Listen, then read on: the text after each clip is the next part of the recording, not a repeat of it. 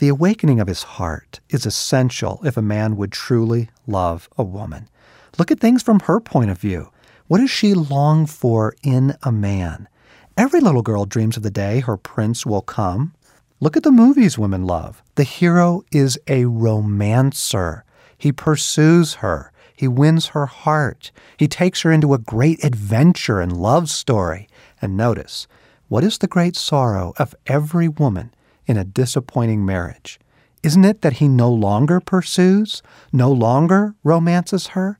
Life has been reduced to function and problem solving. What she longs for is what you are meant to become. So, when it comes to loving a woman, the great divide lies between men as lovers and men as consumers. Does he seek her out, long for her because he really yearns for her to meet some need in his life? A need for validation? She makes him feel like a man, or mercy, or simply sex? That man is a consumer, as my friend Craig calls him. The lover, on the other hand, wants to fight for her.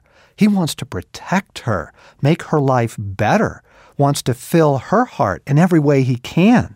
It is no chore for him to bring her flowers or music, spend hours talking.